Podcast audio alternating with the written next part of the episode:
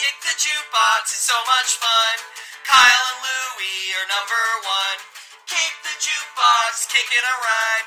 Talking about music all the time.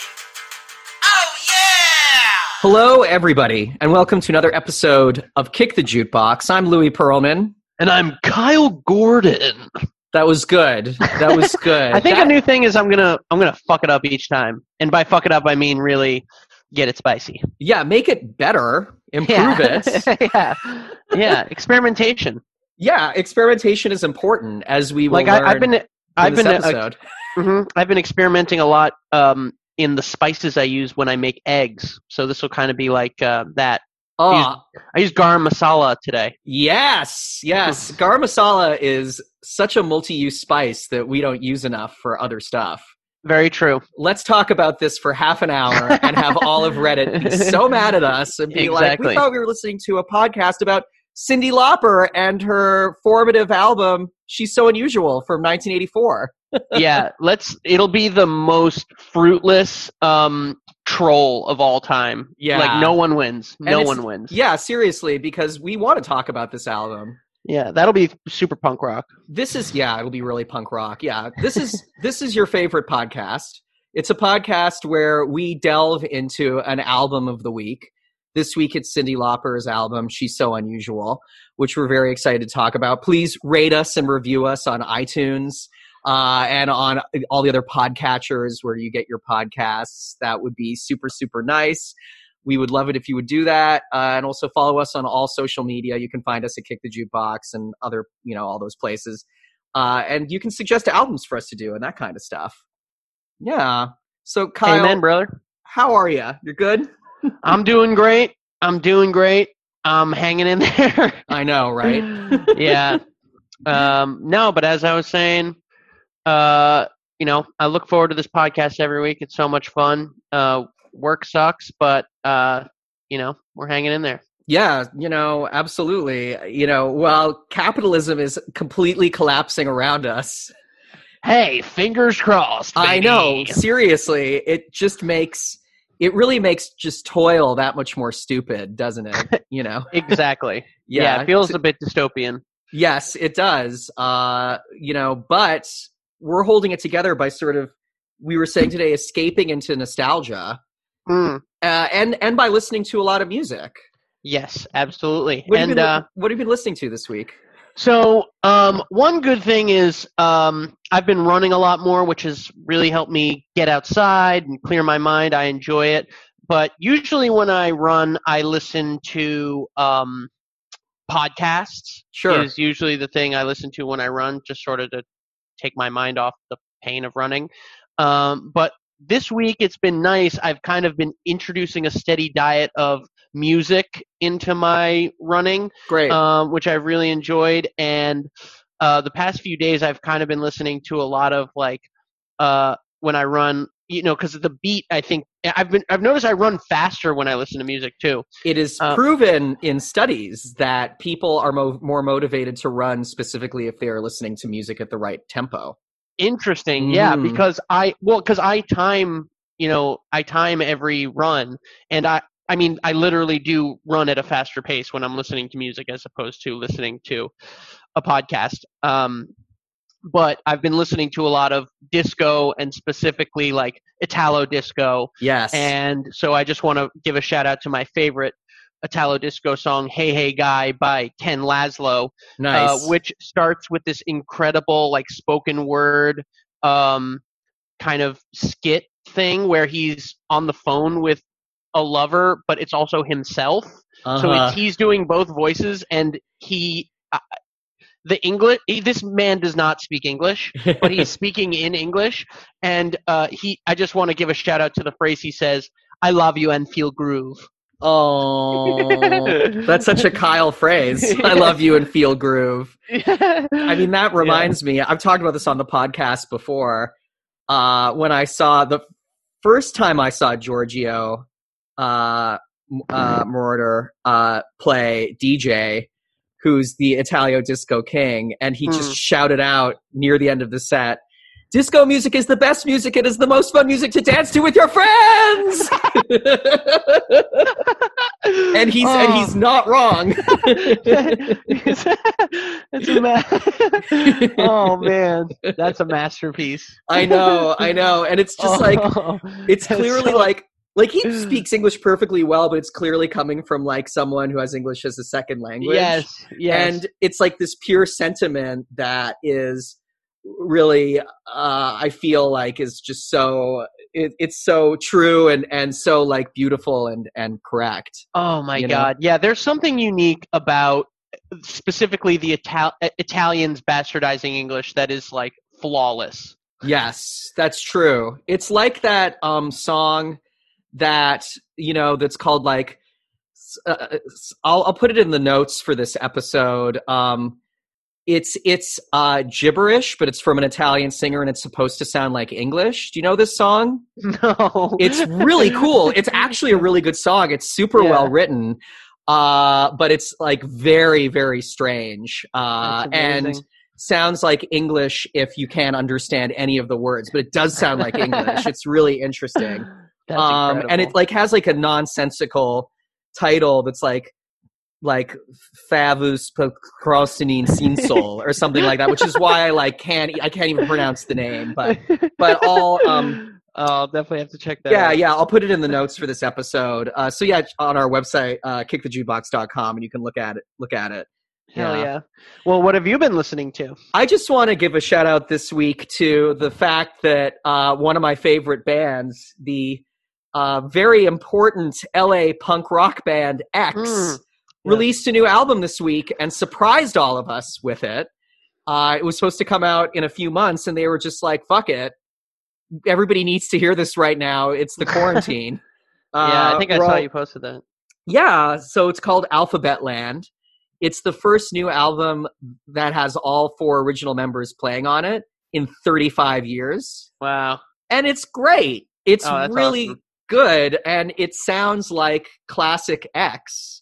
That's Uh, cool. Yeah, it's it's really exciting. Um and uh also just a shout out to uh, Wayne White, who's a designer who designed the the cover, which is just this really wonderful painting of like a decaying lot in America with like a weird sign that's the uh, that's the title of the album, Alphabet Land, like a weird decaying like. And he he was a set designer for Pee Wee's Playhouse. Mm, yeah, I'm Uh, looking at it now. That's cool. Yeah, and uh, I feel like it ties into.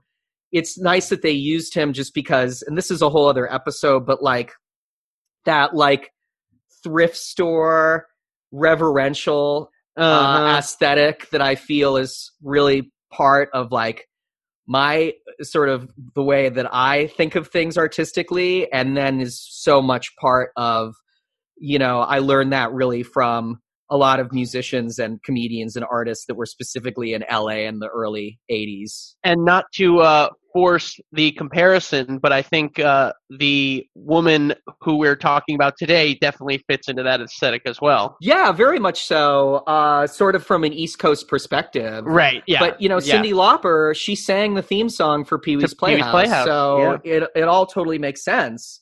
So yeah. Yeah. so let's start talking about this album. She's so unusual.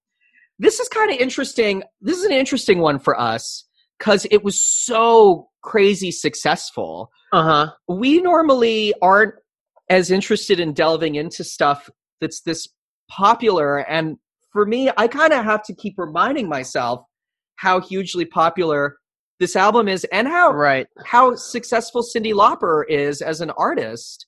Right. She's currently uh the like she's the 435th most listened to artist on Spotify. Really. Worldwide. Yeah. Wow. That's crazy. I wouldn't have thought. Still, you know what I mean?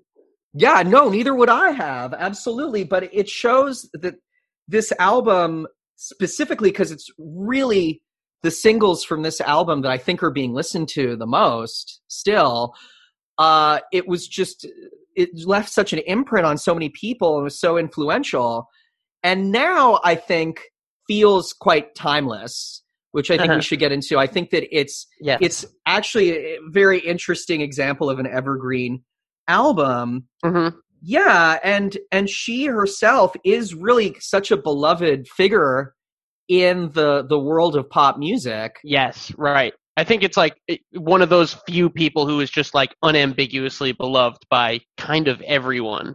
yes which is also quite interesting Uh-huh. because her sort of ragtag assemblage of aesthetics her Yep. strange look uh Yep. which was sort of like I For the would- time, now I feel like it's like I mean, she I would say she more than anyone else kind of brought that like thrift store chic thing to the mainstream.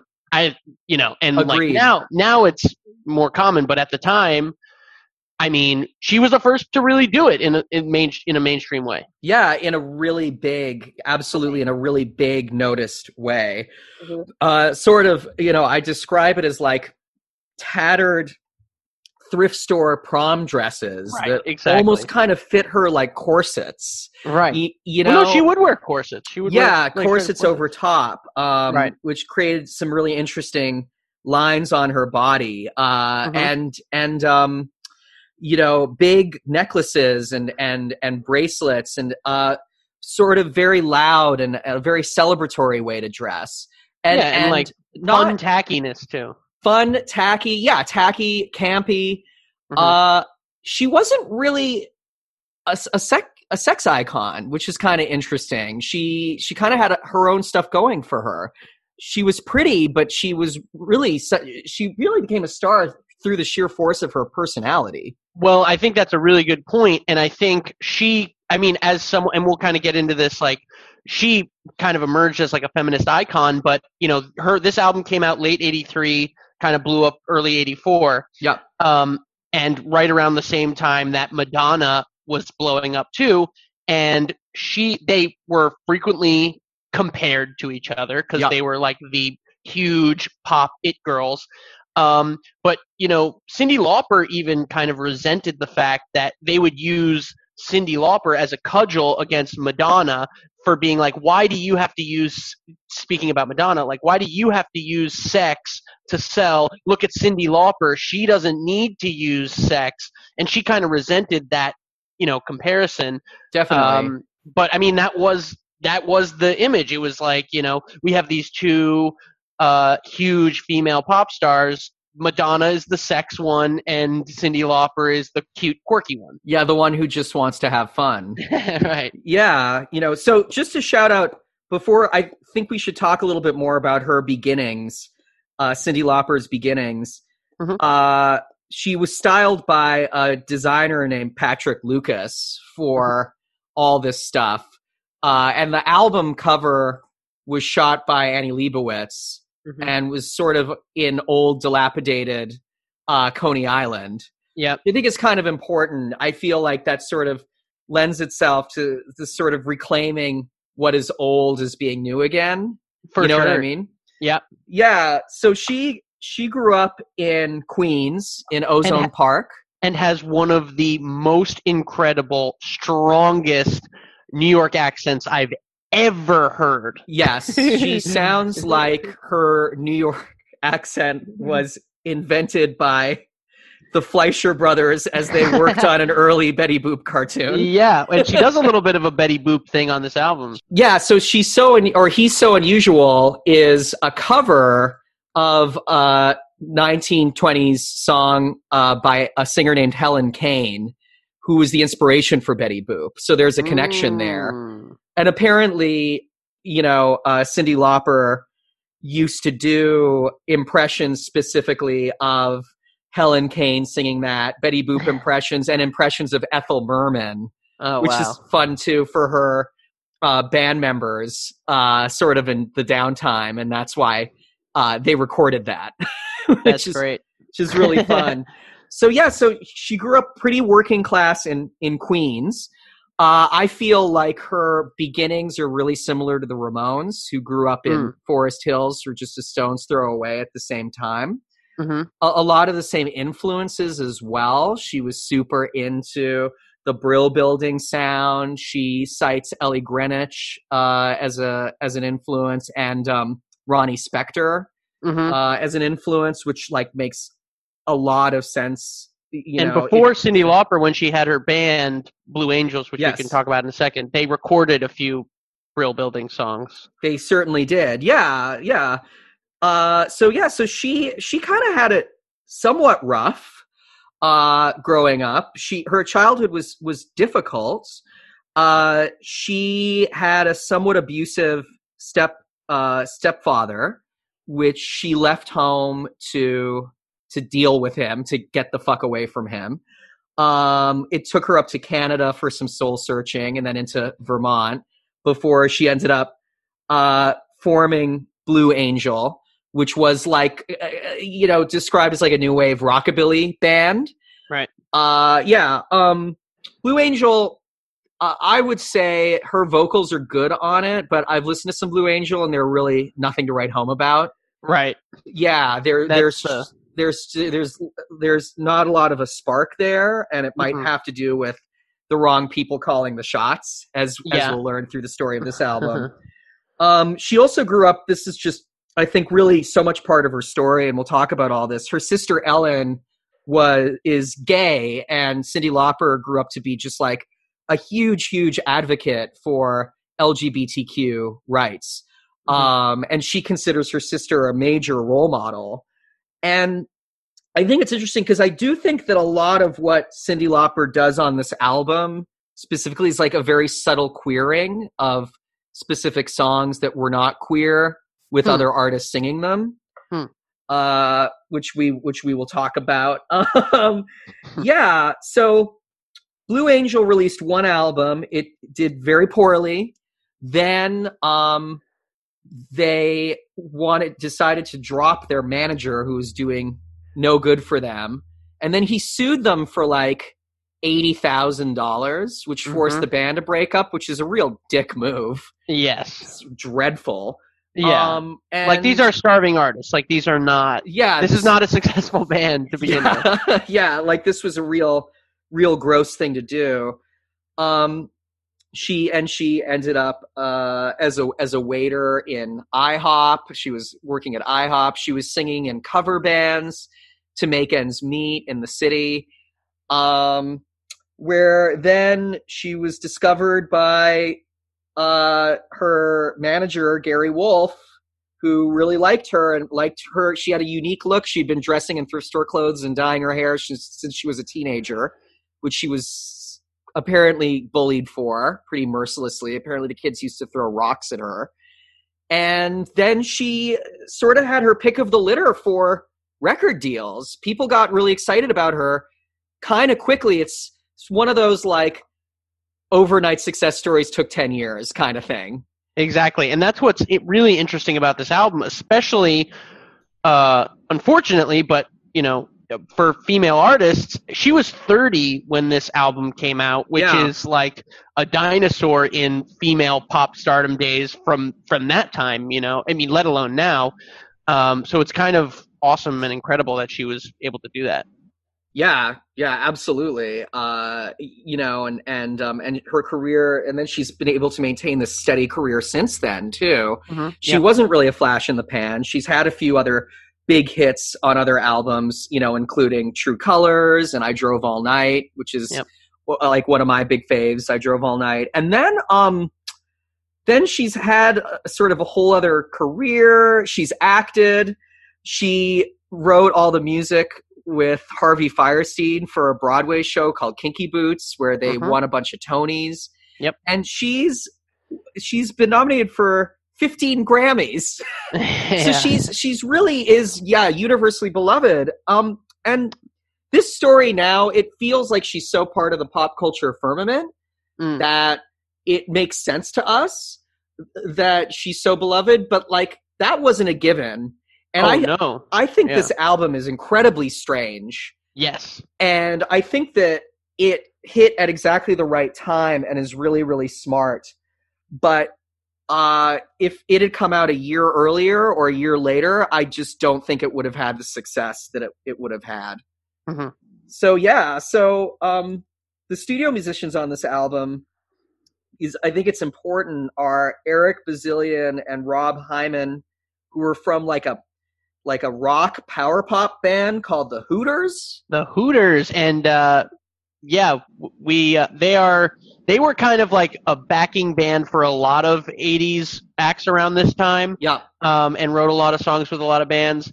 And just very quickly, the Hooters they're named after the melodica that was like a, I guess the big part of their band, and uh, uh, foreshadowing, we get a little sneak peek of that Hooter on uh, "Money Changes Everything." that's correct. Yeah, the, the melodica it functions in a few different songs uh, on Yep. this album, but it's pretty prominent on "Money Changes Everything." Yeah. uh, and then it was produced by Rick Chertoff, who was started as like an A and R guy. Uh, I think working at Arista, uh, and then went on to become like a pretty prominent producer and songwriter. And he co-wrote "She Bop" with Cyndi Lauper for this album. Mhm. Uh, and he had been working with the Hooters on a lot of stuff for a while. Um, and then uh, Peter Wood on drums, and then this guy who I has played on a lot of other session stuff, and also is like a filmmaker and a writer. He's kind of a jack of all trades. His name is Richard Termini, and Mhm. he's the keyboardist for this album. And I think that he, in my opinion, is kind of an unsung hero of this record. Hmm. because specifically i think the keyboards on this album are very forward thinking and unique. I i can't name a lot of other pop records from the time that have such a weird ethereal smart keyboard layer on the tracks on like literally all of them pretty much too um Hmm. Yeah. you know they and they really uh make the arrangements so distinct especially as we get into talking about how uh, the songs that we're talking about today are actually all covers of other artists songs Mhm. and i think that the keyboards are one of the main components that make it shine so just wanted to focus on him for a second Big time. yeah so cyndi lauper was the first uh woman to have four top five hits from one album hmm which is fucking wild Yep. and um you know some of the songs we're not going to talk about it other than just mentioning it now but she wrote this song called she bop Mhm. which Yeah. is a very sexually playful forward thinking song for the time uh it's you know, about female. Un, uh, uh, I mean, I would say it's it's about female masturbation. That is Yes. exactly what it's about. yes that is that's what it's about and not only that but she mentions you know uh masturbating to the pictures in uh blue boy magazine yes. which is a gay porno Yeah, from the time Yeah. um which is really uh that's very interesting for a straight identified woman to do that in a song about Yeah. masturbating from 1984 uh and then you know also to talk about her really uh, you know unabashedly sort of queering her work on this album as well she covers prince's song when you were mine Mhm. and then doesn't change the pronouns, which changes the song and makes it about uh, her boyfriend leaving her for a man, which is Ah, lovely, which is yeah. really nice. Um, I, I didn't even real. I didn't think about that. yeah, yeah, and she just doesn't change the pronouns. Uh, and apparently, it you know Prince loved it. Prince thought it was really cool, and then there's also that lovely line in it that is also flips. You know, um, when you were mine, I used to let you wear all of my clothes Yeah. and that's really funny when Prince sings it for a lot of reasons, right. and it's also funny for like a bunch of different reasons when Cyndi Lauper sings Yes. it, and like that's Yeah. cool, you know. Yes. Yes. So yeah, um, so she ended up signing to Epic uh, for this album because they didn't have a female artist, which is so smart. Hmm Uh, is they knew she knew that they would really um, promote her and put a lot of oomph into her, which they did. And uh, also, I think she was specifically signed to the subsidiary Portrait, which Uh-huh. also released. Um, shout out to our previous episodes, which everyone should go back and listen to. The Sade album Diamond Life. Those I did not like know that. two That bi- is so cool. yeah. These are like the two big Portrait Records albums. That's fascinating because Mm-hmm. in a lot of ways there's such a different sound to both of them and such a different market as well. Yeah. But I I think that she and Sade, you know, really have a lot in common in terms of sort of this singular set of aesthetics, you know? Yes. A very specific, um, unusual sound that became mainstream. You know, Yeah. there weren't many other people who sounded like them at the like they brought a sound to the mainstream. Yes, absolutely. So here she is, sort of this weirdo thrift store corset wearing dyed hair woman with a squeaky voice with an you know weird eight octave range Yeah. here she is um, singing songs you know pop songs about her boyfriend leaving her for a man and wearing her clothes and her masturbating to gay porn and a host of other strange subjects doing weird uh you know betty boop impressions you know? And this album just becomes this like top seller and it's just such an example of just a, sort of a singular artistic vision. But the beginning recording sessions were not like fraught with a lot of conflict but she had to find her voice and she had to speak up for herself within the confines of working with these like this all male team of session musicians and this and this male um this this this male producer Mhm. uh who didn't really know how they didn't really know how much musical knowledge she had and they kind of wrote her off until they started working with her and they they realized that her um her uh uh instincts were like really smart and Mhm. it, it changed you know the the way the album was being recorded as it as it continued Mm. um, which I think takes us to the first song on the record we want to talk about, which is the the opener of the album, uh, which was also one of the first tracks recorded for the album. Money changes everything. yes, indeed. So Should we Kyle, a this listen? is yeah, let's listen to it. So for this kick the jukebox, this is going to be fun. We're going to do something a little different. Oh yes, right. first you're going to hear the original versions of the songs because all three of these songs actually were written by other people and recorded and were covers by other people um, or were, were covered by cyndi lauper and her group to show really how she took these songs and singularly made them her own so you're originally you're first going to hear uh, a version of money changes everything that was written by tom gray for his band the brains who were kind of like a guitar rock, somewhat power poppy like band from Atlanta. But Right. this was only released like a few years before, I think 82, this song. So let's listen to a little bit of Money Changes Everything. And then you're going to hear some of Cyndi's version of it.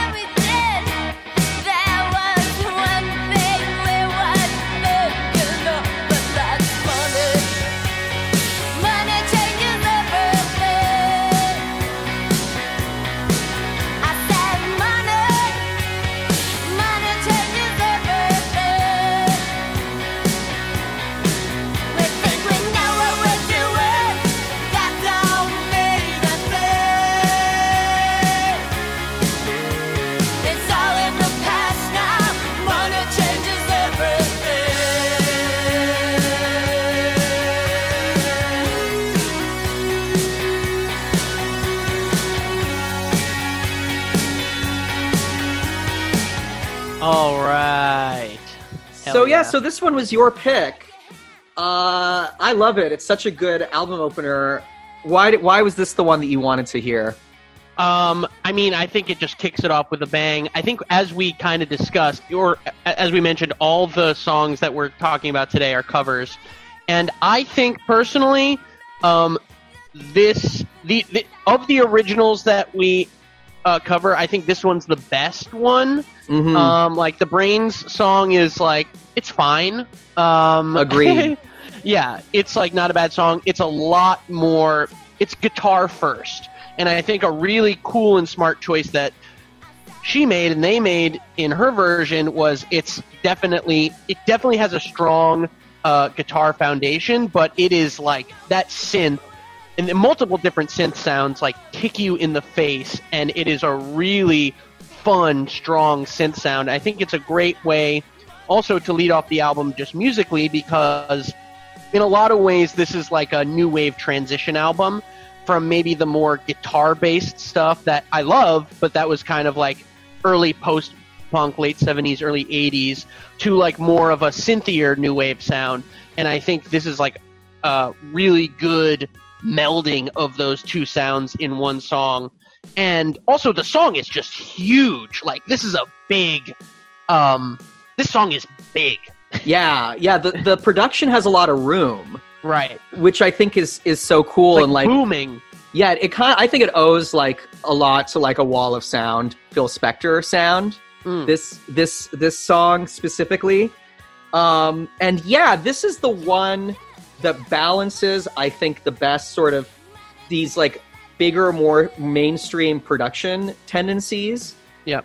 With with sort of this stranger, more space space age robotic like new wave sound you know and i think this i think this is the one that is the most radio friendly which is interesting that it wasn't the biggest hit from the album Yeah. because i do think this is the one that sounds the most like a single from 1984 do you know what i mean For sure, yeah, and I think, um, well, I think that may have just had to do with the fact that it was like the fourth single. I mean, sometimes later singles can be uh, can be bigger, but I mean, like this album also had a very long life. I mean, it was, uh, I think it stayed on the the Billboard 200 for like, uh, or like even in the top 40, something like that, for like 64 weeks. mm-hmm. Um, I mean, this thing uh, lasted a long, long time, and um, I think that just may have had something to do with it too.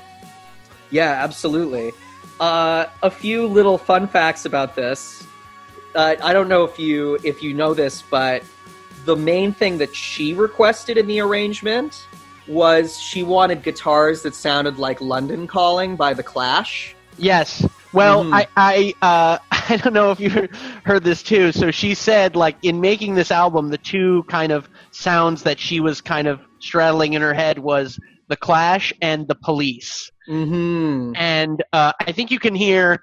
It, I think definitely the police in terms of there's some more reggae elements kind of later Yeah, in the album. which album. we're going to talk about for sure. Which I like. Yeah. Yes, yeah, and yeah, and um, and I don't think this sounds like a police album, but I think there are songs that definitely like you hear the influence, and I think definitely in kind of like that shimmery, uh, trebly um, guitar, sh- the shimmery guitar sound. You can definitely hear some police. Yeah, yeah. I think it's so interesting because the police are persona non grata on Kick the Jukebox. yeah. But in terms of That doesn't mean you can't be influenced by them and make a great album like this. That's absolutely correct, and uh, I think that they brought a lot of musical concepts, like you know, a lot of musical concepts that are reggae, you know, reggae sounds to a mainstream, and I think that Cyndi and her team on this album, I think, embraced them so well. Yes. Uh, you know, Right.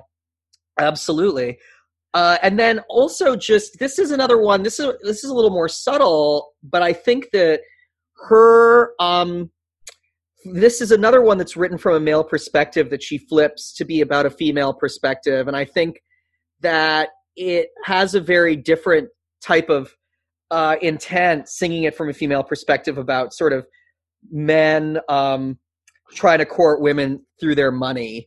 Yeah. You know, and well, it's I a- think it, it's an '80s statement. It's a very '80s, you know, in a very smooth operator Sade kind of way. You know, yeah, it's good tie back. Yeah. yeah, yeah, yeah. I, I definitely. I mean, I think the lyrics are so, um, like, kind of they hit you over the head, but they're also like really interesting and evocative. And I think that's a really good point. Like I think the original song sounds something like a gold digger type message, Yeah. uh, which is like not as compelling. Where, but when she sings it, it's kind of that like begrudging realization that you have maybe in your early twenties that like you know fuck people really all they care about is money and um you know it's like i'm just gonna have to put up and accept with i- i- you know like it's it's a struggle and maybe you just have to put up with it and accept the fact that this world like sucks in that way Mm-hmm.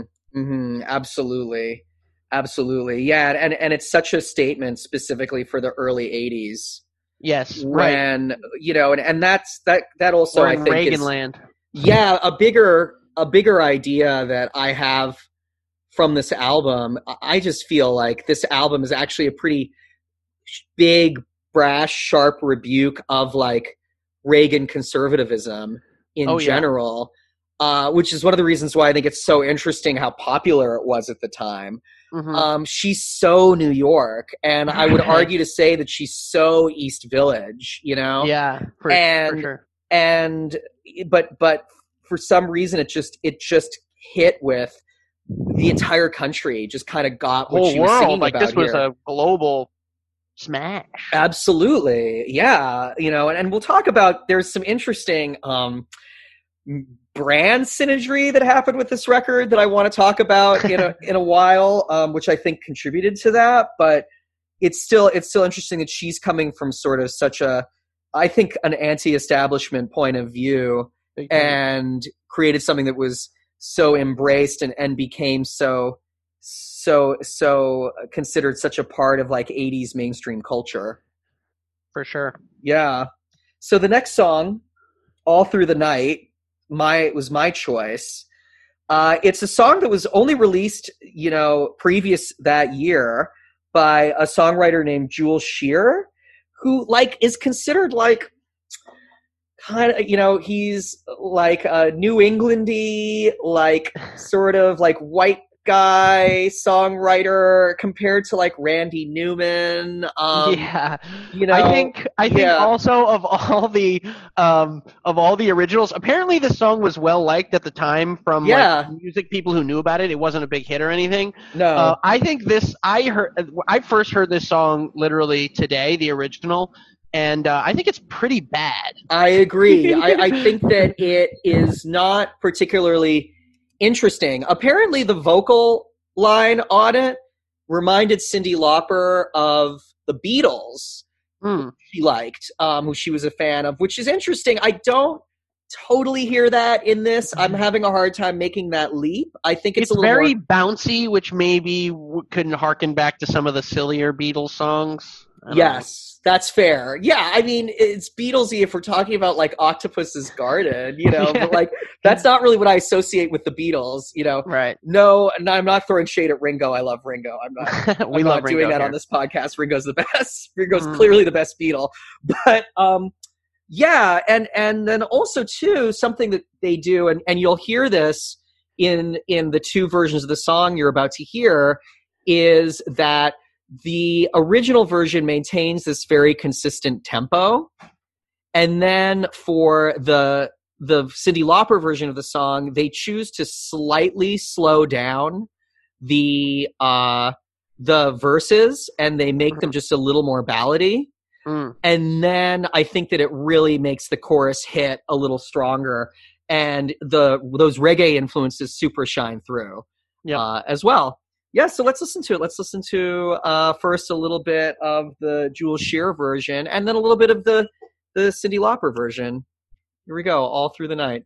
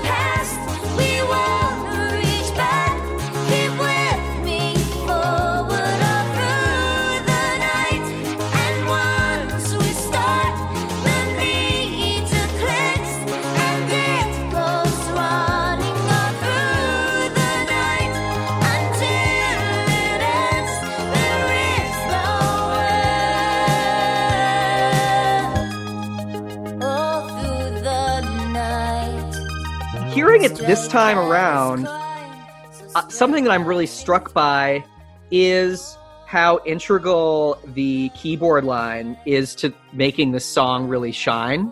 Oh man, yeah. I mean, you can't. I, that's kind of the first thing I think of when I think of the song. Yeah, for sure. And, you know, so once again, you know, shout out to Richard Termini on keys on this. But I, Richard Termini on the motherfucking keys. on the motherfucking keys. Yeah, but but I think that the opening is so much more powerful just being basically two keyboard lines and her voice. yes. You know, I think and it makes the song so dynamic, especially as you mentioned, like the places this song kind of goes. Yeah, absolutely. It makes it more dynamic, absolutely, and I think it makes it more powerful. I think it brings out the strength in the lyric in the lyric writing quite a bit Yeah. more as Uh-huh. well. And then on the chorus, and this is really fun. You know, Jules Shear, the original songwriter, is singing backups on this on the chorus for Cyndi Mm-hmm. Lauper, which is fun. And then they also ended up writing "Kiss You" together for Mm. this album, um, which was her first time writing a song with a total stranger.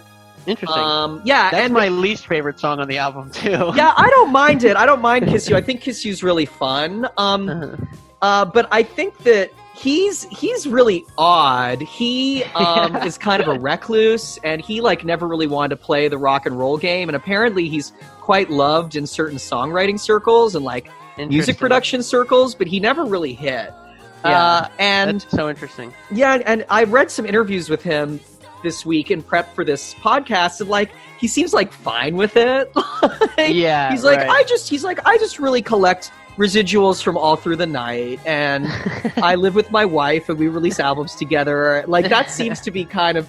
He's like he's like in one interview he's like it's great I get a check every month like Yeah. and he's like working with them was nice I liked their version of it you know like I mean, to be fair, like when someone covers your, I think it, you know, if I were putting myself in his shoes, I would like the fact, and I think he said he liked the fact that her version is so much different than his. It's radically different. Yes, yeah, and I think he appreciated that. Yeah. It doesn't feel like a ripoff, but I don't think any I don't think anything on this album feels like a ripoff. I think that's No. kind of one of the thesis things about this album is No. that it doesn't 100% feel like you know that they're just aping off of these unsuccessful artists. It feels instead like they've kind of done this crate digging and found these gems of songs and Right. then they just sit so well on her. Right. Um, and then the other thing too, I think about the keyboard in this and the way that the chorus unfolds is it like really takes it into like a really light like dub direction, yeah, for sure. which yeah, which I think d- does the song a huge favor. Where the original version of it is just kind of this like milk toasty like white dude reggae thing, yeah, I- which is I, I which was is why I hate to- about the police. well, I was listening to listening back, and I was like, "Oh, you know what that is? It's Obladi. It's Obladi. Oh, that's interesting. That's what she was hearing. Yeah, Yeah. that's cool. I didn't re- yes, absolutely. Which Mhm. is just Paul McCartney being like, I've heard of this new thing called ska music. Yes, exactly. yeah. right, but the, and his song, the Jules Shear songs, like you know, that's what I hear. Yeah, totally. That totally makes sense. That's yeah, I, I agree with that, Kyle, like one hundred percent. So yeah, so so those are our two individual picks. Uh also just want to give a shout out to Time After Time, which Oh, yeah. she she co-wrote and is this like fucking serious, beautiful, lush, sweeping, you know, eternal ballad Eternal Um, Ballad. Yep.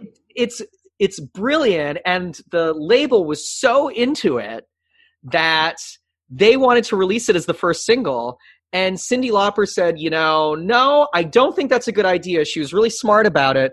She was like because it she thought it should be a single, but not the first one because it's not representative of the entire album. So instead she handpicked our last song we're going to talk about today, which is the like huge you can't you, you can't escape it girls just want to have fun One of the biggest songs ever recorded by anyone a- anywhere, Yes, absolutely, absolutely. and one of the best. you know, I wrote I wrote a uh, musical that is about a single that can cause world peace.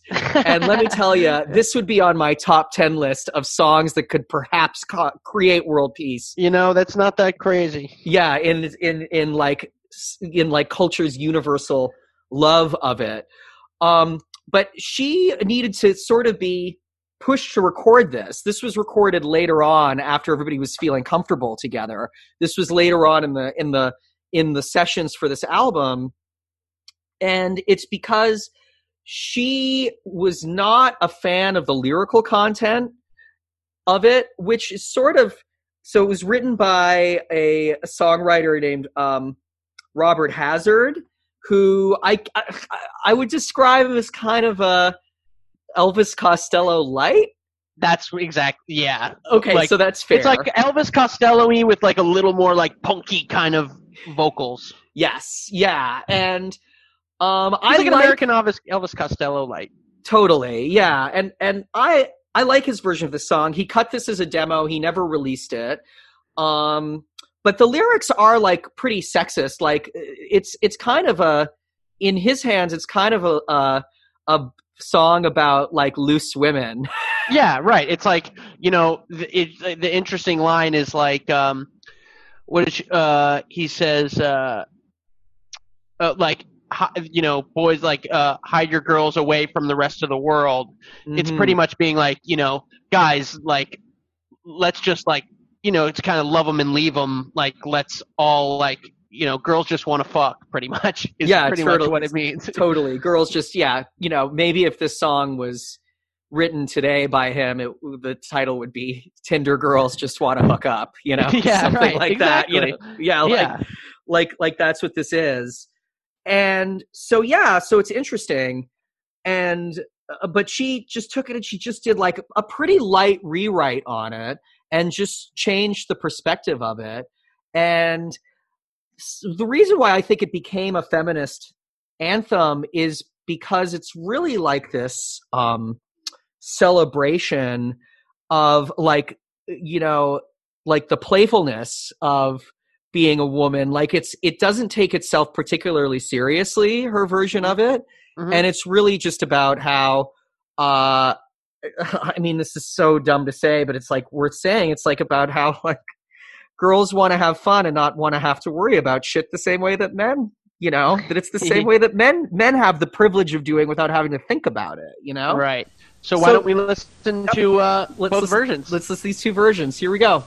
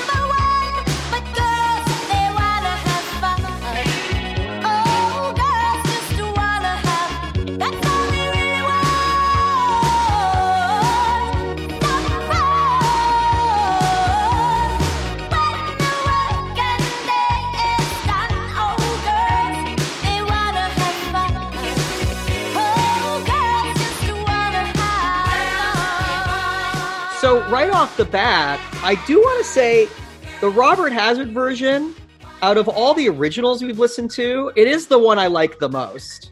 Uh, Interesting. I think it's a really fun arrangement, and I think there's just like a little more of a clarity of musical vision yeah, for sure. comparatively. Like I feel like that version of All Through the Night is like neither here nor there. I feel the same way about Money Changes Everything. It's like, okay, guys with your guitars, like whatever, you know?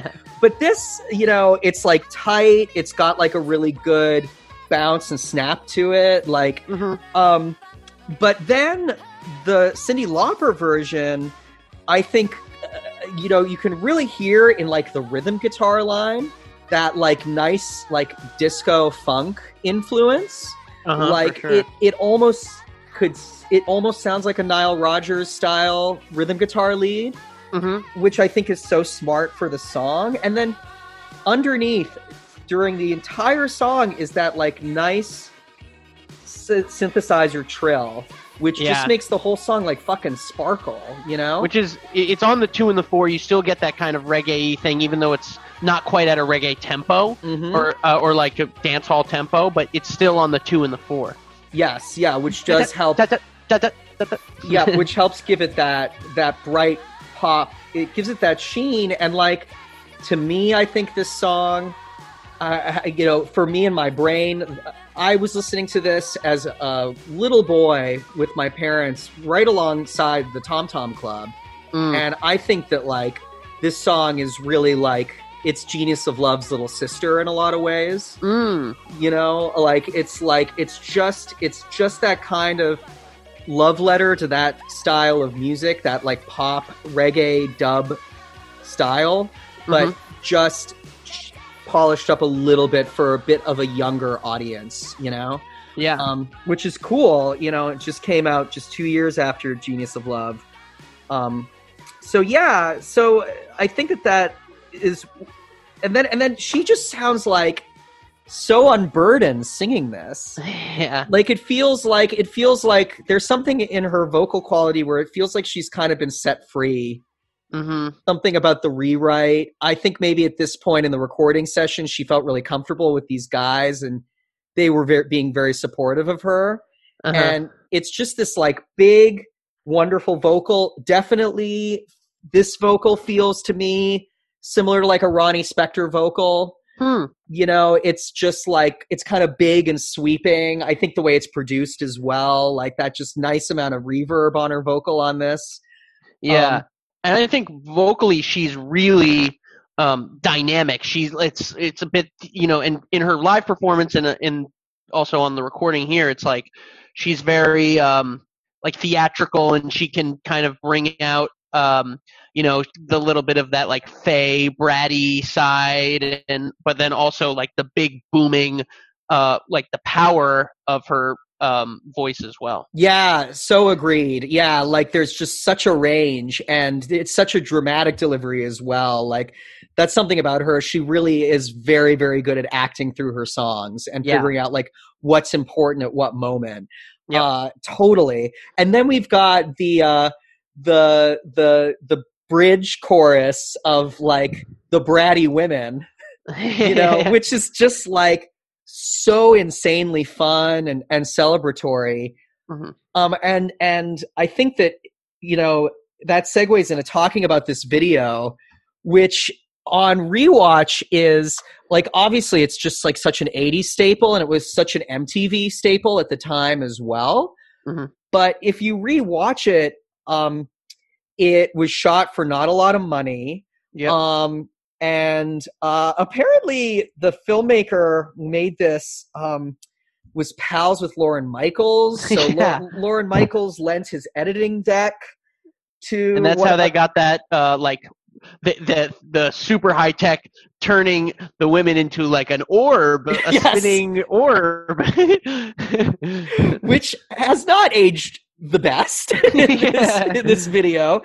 Um, but what what has aged pretty well and is pretty striking is that they used a bunch of the record labels, uh, uh, uh, like assistants and um, secretaries as. Her- and her lawyer is the like uptight guy Yes, her lawyer is the uptight guy, so it feels like a family production. yeah and all the all the secretaries are just really lovely and diverse in terms of just like their their makeup in terms of ethnicity. Like this isn't a particularly white video which is really nice. oh my god. I mean this is like this is 1980 late 83 early 84 Yeah. when they shot this. Yeah. Like this is i It's mean so ahead of its time way ahead of its time in terms of like you know um like thinking about representation in that way. I mean that's like yeah and I, i'm guessing it was almost an accident. I'm guessing that it was just like yeah well these are the women that work at this label So they're going to be in the video, and it's really, really exciting. Like it's Yeah. that's the part about the video that when you watch it now, you're like, oh, this is really there's a really good feel about this, Yeah. uh, and I think it has to do with the with the eye towards representation, For sure. uh, and then also too, uh, apparently, I, I don't think that this is correct, but I read that. Dan Aykroyd makes a cameo in this as Beldar Conehead. Yeah, I didn't see him either. Okay, I'm glad you pointed that out. So there's a scene at the end of the video where there's definitely one of the coneheads in the video in the crowded room where they're all dancing and then they all spill out of her room, which is a Marx Brothers homage. Mhm. Uh, that's a old Marx Brothers routine. Too many people in the room and they're all spilling out of the room. So that happens at the end of the video. And there is one of the coneheads, someone dressed as a conehead, dancing in the video Mhm. but like I really watching it, I don't think it's Aykroyd. okay. Um, and I'd like to know if that's true or not. I think it's somebody just dressed as one of the Coneheads. Maybe someone who was able to raid SNL's like prop closet. But right. I don't think it's him. Um, I think it's someone else. Um, Also in the video, I just want to give a quick shout out. yes. The like prom boyfriend who comes in the end. yes. Uh, that's Steve Forbert, and I know him. So he's a musician who was around that time, and anyone who's ever been to a record store will recognize him because his albums are in every record store, and this poor guy can't seem to sell his albums to anyone, and everyone is trying to get rid of them. I have seen a Steve Forbert album in every fucking record store I've ever been to, and uh, and that's sorry, sorry, dude. that's funny because in the video he's trying to offer her a bouquet and try to yeah try to go to the prom with her and she's just like fuck off like, he just can't catch a break that guy Poor fellow. yep. and then and then also in this video and this is going to lead to a longer discussion uh captain lou albano's in the video Oh, yeah. is a famous And he's wrestler. in um he's in pretty I think every video from this uh album. He plays the cook in the She Bop video. yeah Um yeah, he's all over the place. Yeah, and uh, she met him on a plane, and her manager at the time was a major, major fan of uh, wrestling, and they struck up this friendship. Uh, and then, uh, you know, because he was in this video, and apparently, like, they were batting around other ideas for other wrestlers to be in this video, and she was like, "No, no, no! It's got to be Captain Lou. I will only settle for Captain Lou because they were they were pals and they really liked each other." And then this led to her doing all this work for the WWF, Right. which was like this very At this early, time, like Yes. right when she's becoming huge. But this is but the work with the WWF is one of the things that made her so successful. is Mhm. that the the the song this song and this video wasn't actually getting a lot of MTV airplay and it was being played during WWF events that she was participating in and then it started receiving a lot of airplay v- Mm. uh, via MTV and it's propelled her to another category of stardom. That's so um, funny. Yeah, and it's so weird because once again, as we've talked about, she is so queer, uh, or in terms of what she's doing. I feel like there's such a queering as to what she's doing, and she was really embraced by this like sort of very straight, uh, you know, very dude, very white subculture at the time, the wrestling, and they they really kind of linked up and and it was a really beneficial pairing for both of them for Mhm. for both Cyndi Lauper and for for the world of wrestling. And and she helped propel wrestling into the mainstream and make it such the 80s phenomenon that it was. Yeah, Hulk um, Hogan used to play her bodyguard. yeah. Like, like it's so crazy. And she helped all the wrestling guys record an album. Um and there's a video that i highly recommend you look up because it's just completely nuts that's all these wrestling guys singing land of a thousand dances together and then she's in the video like in disguise but meatloaf is in it as well because why the fuck not you know Sure. sure. it's so interesting and so strange but that is sort of what made her so mainstream but it shows that a lot of audiences, when allowed to be exposed to sort of such sub, you know, sort of such weird subculture content, like would embrace it as long as it was packaged in the right way. Right. You know? Yeah, and and it's such a triumph that this woman became such a pop star.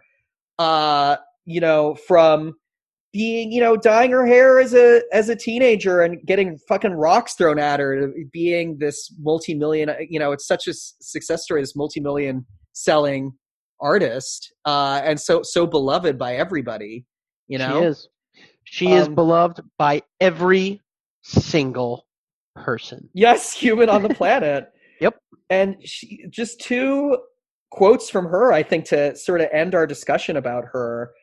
Um, the first one is with a interview that just happened literally in the last few weeks. It's literally about like, how are you spending your quarantine? Like it's like stuff like that.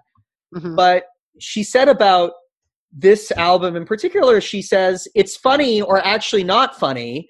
But a very famous music person once said to me that 80s was just music for the moment, that it was disposable. And that kind of was the general consensus for a while. So it was great when millennials discovered the 80s and how it's influenced a lot of artists recently. We never thought we were making disposable music. And I say we because there was a real sense of community among artists. Authentic and original was celebrated. We celebrated each other. I know for me, my intention was to make music that people would want to listen to for years and years, for decades and decades, long after I was gone. What we all had in common was that music of the 80s was melodic. That was the common thread, and why music from the 80s is so good. Melody rules. Damn. I know. I, I think it's That's- really cool. perfect Yeah, really powerful. Yeah, absolutely. and, right. yeah, she's like so fucking right about this. Absolutely. And then uh and then the other quote uh which is a little older but is just like so wonderful. It's it empowered all us freaks. We stood up and showed them how many of us there really were. There wasn't 100 it wasn't 100% what I wanted. I was only allowed to contribute a few songs that I had written, but the sound and the cover and the videos we made for the album, I was left alone to create those, and that was really cool. I'm proud to have made a record that has lasted so long. Nailed it. I know, cool, right? Very cool. Yeah, smart perspective. She she seems to really have her shit together, which is nice. Not everybody that we've covered on the show does the way that she does. Yeah. Very true. Yeah. Very true. Well, this has been another episode of Kick the Jukebox. uh, I'm Louis Pearlman. And I'm Kyle Gordon. Yeah, and uh, you can uh, follow us on all the social media, as we said. Kyle, what's your Venmo in case somebody wants to Venmo you for all the work we're doing on these episodes? Oh yeah, it's Kyle Dash Gordon Dash two. Great. And uh, mine is uh, at Louis4711. Uh, yeah, kickthejukebox.com. We're, we'll do some episode notes for this one. Uh, I think it's important. And um, yeah, you know, we'll be back next week with another album of the week. So uh, we'll see you around like a record. Kick the jukebox is so much fun. Kyle and Louie are number one pod's kicking a rhyme, talking about music all the time. Oh yeah!